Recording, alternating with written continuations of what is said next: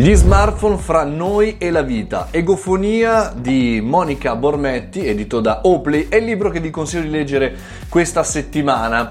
Eh, non soltanto perché è molto veloce, rapido, e, ehm, e, qui si può leggere anche un weekend tranquilli sul divano mentre fuori piove. Sì, il prossimo weekend pioverà. Ma anche perché in realtà eh, parla di uno degli argomenti che trattiamo più spesso all'interno del caffettino, cioè la tecnologia e anche l'utilizzo dello smartphone e l'utilizzo che ne facciamo, bene o male. Al di là di tutta una serie di retorica utile eh, ma non necessaria, ovvero la protesi, il cellulare è la nostra protesi, il prolungamento di tutto, bla bla bla bla bla vi consiglio in realtà ehm, questo libro perché dà una visione anche un po' differente rispetto a quello che vediamo di consueto. Per cui entro nel vivo dandovi tre consigli, tre indicazioni che potete cogliere da questo fantastico libro. Il primo ragionamento che faccio con voi è chiaramente abbastanza banale, ma in realtà interessante, ovvero le applicazioni che noi utilizziamo sul nostro cellulare sono state fatte, scritte e pensate continuamente aggiornate per renderci dipendenti dal nostro cellulare. Inutile che ci giriamo attorno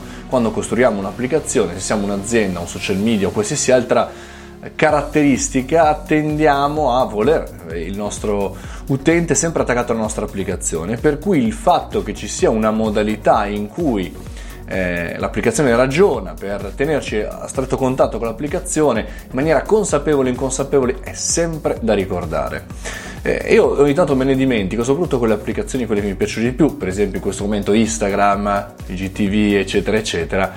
Però è la realtà, il fatto che noi siamo completamente ipnotizzati e quando comincia a scendere un po', diciamo, la voglia di andare a verificare o di vedere delle immagini, dei video, scatta la notifica e quindi la notifica vado a vedere che cos'è, eccetera, eccetera, eccetera. Ecco, meccanismi pensati apposta per tenerci lì collegati. Secondo spunto di riflessione è che quello che accade nel digitale non rimane nel digitale, come si diceva per quanto riguarda Las Vegas.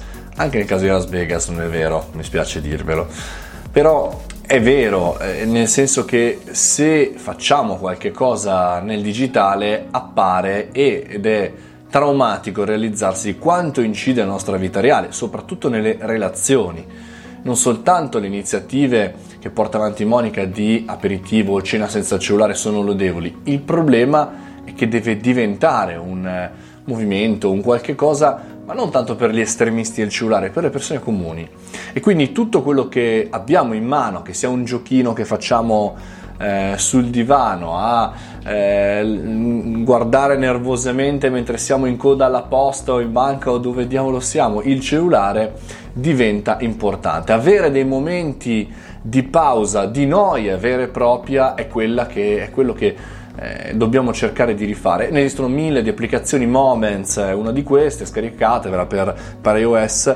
E la terza riflessione è il mantenimento del focus e non soltanto. Il mantenimento del focus vuol dire essere sul pezzo, essere concentrati con un'attività alla volta per un po' più di un minuto, di 5 minuti.